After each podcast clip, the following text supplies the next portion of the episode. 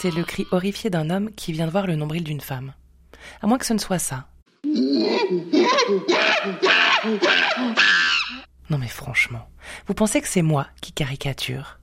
À Genève, on a demandé à des jeunes filles de porter un t-shirt XXL estampillé J'ai une tenue adéquate. Au musée d'Orsay, à Paris, au mur rempli de toiles de femmes nues, une étudiante a été refoulée à cause de son décolleté.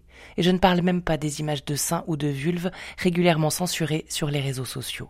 Les seins, c'est l'un des objets d'étude de Camille Froidevaux-Métry, philosophe et professeur de sciences politiques.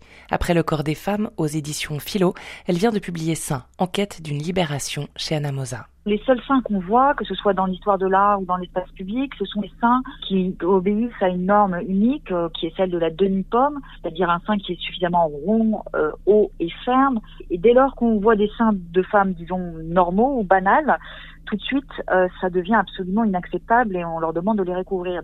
La demi-pomme, vous connaissiez? Je me suis dit que Camille Froide-Vaumétry serait parfaite pour répondre à ma question. Mais pourquoi c'est toujours aux femmes qu'on demande d'aller se rhabiller? Le Point J, Jessica Vial, Davy Baïbaza et Caroline Stévan. Si on demande aux femmes d'aller se rhabiller, et quasiment seulement aux femmes, c'est parce que depuis à peu près toujours, les femmes sont réduites à leur corps elles ont été euh, définies euh, par leur capacité procréatrice et donc depuis des siècles, on a euh, estimé en quelque sorte qu'elles n'étaient que des corps, mais des corps qui doivent rester à disposition, c'est-à-dire des corps qui sont pour les autres, pour les enfants qu'elles font et puis pour les hommes aussi qui les convoitent. Et donc, comme ils ont cet usage qui doit rester en quelque sorte privé, le fait que les corps se dévoilent et deviennent publics dans une certaine forme de, de, nullité ou en tout cas de, de dévoilement, eh bien la chose est socialement inacceptable et on demande donc aux filles et aux femmes d'aller se rhabiller.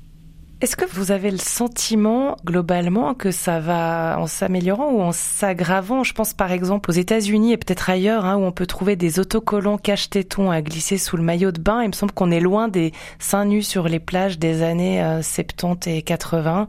Oui, alors oui, on peut dire qu'il y a une forme de d'aggravation des dictats qui pèsent sur le corps des femmes. Moi, j'ai pu m'en rendre compte quand je suis allée acheter son premier soutien-gorge à ma fille, où l'on m'a présenté un soutien-gorge déjà rembourré, alors que de longtemps, c'était pas il y a si longtemps, on se contentait de petits triangles en coton. Et c'est vrai que euh, à y réfléchir, il a à peu près aucun centimètre cube du corps des femmes qui échappent à une injonction esthétique. Et pour ce qui regarde leur sein, ce qui est frappant, c'est d'observer que les soutiens-gorge qui ont été inventés à la fin du 19e siècle pour libérer les femmes des corsets, se sont en quelque sorte recorsetisés depuis à peu près les années 90 où on a vu apparaître ces nouveaux soutiens-gorge rembourrés de mousse et coquets. Et à partir de là, les soutiens-gorge sont devenus des outils de formatage, ce qui fait que les femmes ont tant de mal aujourd'hui euh, à s'en libérer.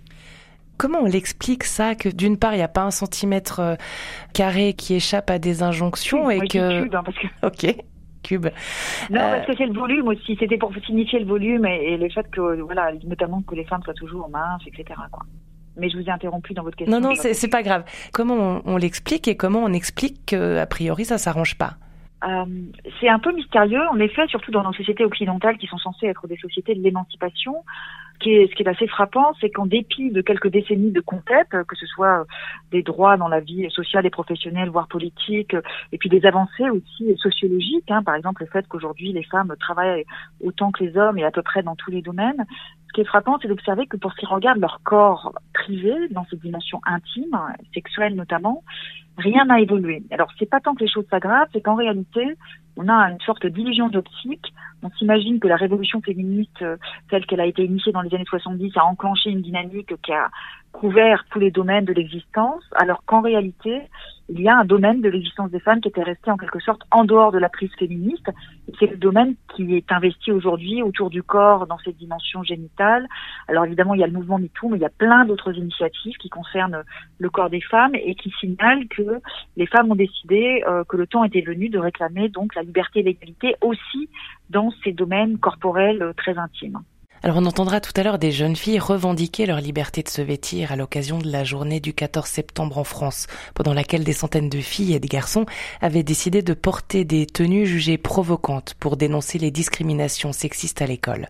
Mais Camille Froidevométrie, certains estiment aussi qu'une tenue très courte, décolletée, qui sexualise le corps des femmes peut être tout aussi oppressante qu'une tenue qui le recouvre totalement. Qu'en pensez-vous? Il y a en effet une sorte de paradoxe, c'est-à-dire que par un côté, quand les filles euh, portent des tenues courtes euh, ou des, jeans moulants ou des t-shirts qui laissent voir le nombril, on peut leur reprocher, on peut s'imaginer qu'elles sont soumises aux injonctions et que d'une certaine façon, euh, elles jouent le jeu de la sexualisation et donc elles jouent le jeu de leur propre aliénation.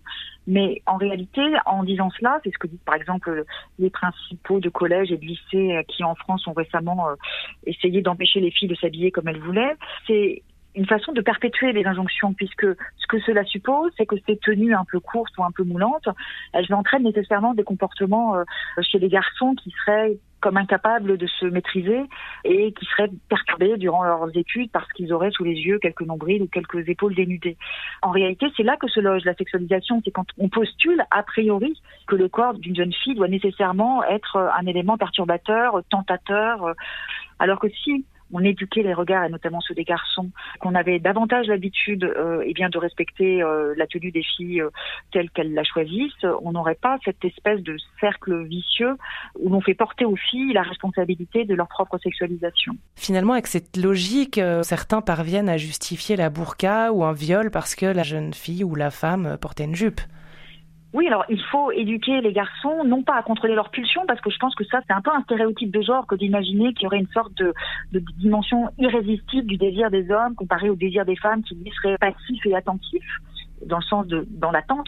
On perpétue en fait ces schémas qui sont très anciens, qui participent de ce qu'on appelle aussi la culture du viol, c'est-à-dire cette idée en fait que dès lors qu'une femme ou une fille subit une agression sexuelle, elle aurait une part de responsabilité, euh, soit que sa tenue aurait été trop euh, aguichante, euh, soit que elle aurait elle-même envoyé des signaux trompeurs vers les garçons, comme si en quelque sorte ce qui arrive aux femmes et à leur corps sexuel, eh bien c'était elles qui en étaient les seuls responsables, alors qu'évidemment, de l'autre côté, il y a une part de responsabilité et, la principale à examiner, et non pas tant sous l'angle de, de la pulsion que sous, l'angle en fait de comment déconstruire cette idée que les corps des femmes sont censément disponibles pour les hommes. Je pense qu'un des enjeux féministes majeurs hein, des années à venir, c'est de réfléchir aux modalités d'un apprentissage du consentement qui permettent justement vraiment de se débarrasser de ces vieux schémas euh, patriarcaux. On a besoin en fait de réfléchir à un programme qui permettrait dans les collèges notamment, parce que je pense que c'est les années les plus importantes, entre 11 et 15 ans, d'apprendre aux filles et aux garçons d'abord à respecter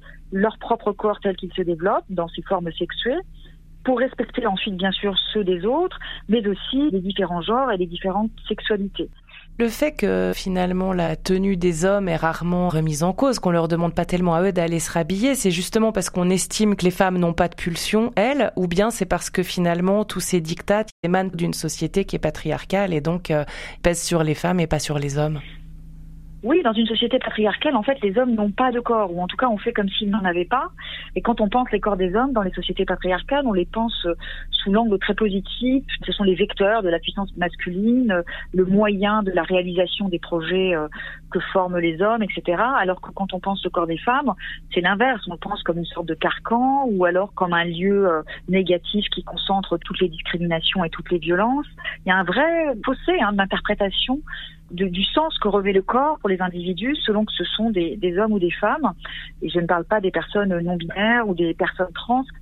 Est-ce que les religions, les différentes religions jouent un grand rôle dans ces carcans? Oui, les religions, dans les, formes, disons, euh, fondamentalistes qu'elles peuvent prendre, quelle que soit la religion concernée, ont en commun euh, de vouloir euh, cacher le corps des femmes, ont en commun aussi de les assigner à la sphère familiale et domestique, ont en commun aussi de ne pas leur reconnaître la capacité réflexive de se saisir de leur propre destin, mais si c'était que cela, d'une certaine façon, ce serait finalement pas si grave, puisque ces religions, dans leur forme euh, un peu fondamentalistes, sont quand même minoritaires pour ce qui concerne la sphère occidentale. Donc le problème, il est quand même bien ailleurs. Il est vraiment dans la perpétuation, au sein même de nos sociétés émancipées, d'un certain nombre de réflexes de pensée, d'un certain nombre euh, de stéréotypes aussi, bien sûr, euh, qui nourrissent euh, l'enfermement des femmes dans ces rôles genrés qui les réduisent à la passivité, à la disponibilité, et puis de l'autre côté, qui, qui réserve la capacité d'action et d'agression aussi du coup euh, aux hommes. Donc euh, bien plus que les religions, il faut aller vraiment travailler très en profondeur, c'est-à-dire là où tout commence dans l'enfance et l'adolescence, là où on inculque aux filles et aux garçons euh, les rôles et les, les comportements qu'ils doivent adopter en fonction euh, de leur sexe de naissance. Merci Camille Froide Vaumétrie et je passe justement la parole à des adolescentes, celles qui se sont mobilisées à la rentrée dernière en France pour pouvoir s'habiller loin des dictates dans leur école et ici dans une vidéo sur TikTok. Ce n'est pas nos crop tops qui sont trop courts, mais vos mentalités. Si les lesbiennes et bisexuelles ne se sentent pas excitées à la vue de nos crop tops, ce n'est peut-être pas le vêtement le problème. C'est notre bourrelet de 2 cm qui vous excite On ne cherche pas le conflit et l'agressivité. Au contraire, notre seul but est d'être content, libre et de s'habiller comme on le souhaite et d'étudier dans une bonne ambiance. Administration is trash. Il n'y a pas plus grave que nos ventres qui sortent d'un t-shirt. Le féminisme est l'affaire de tous, y compris des hommes. Ne dites pas à vos filles de ne pas sortir, dites à vos fils de bien se comporter. Prenons-en de la graine. Ce point J se termine, mais vous pouvez retrouver nos épisodes sur Deezer, Spotify, Apple Podcast et Play RTS. À bientôt. Le point J.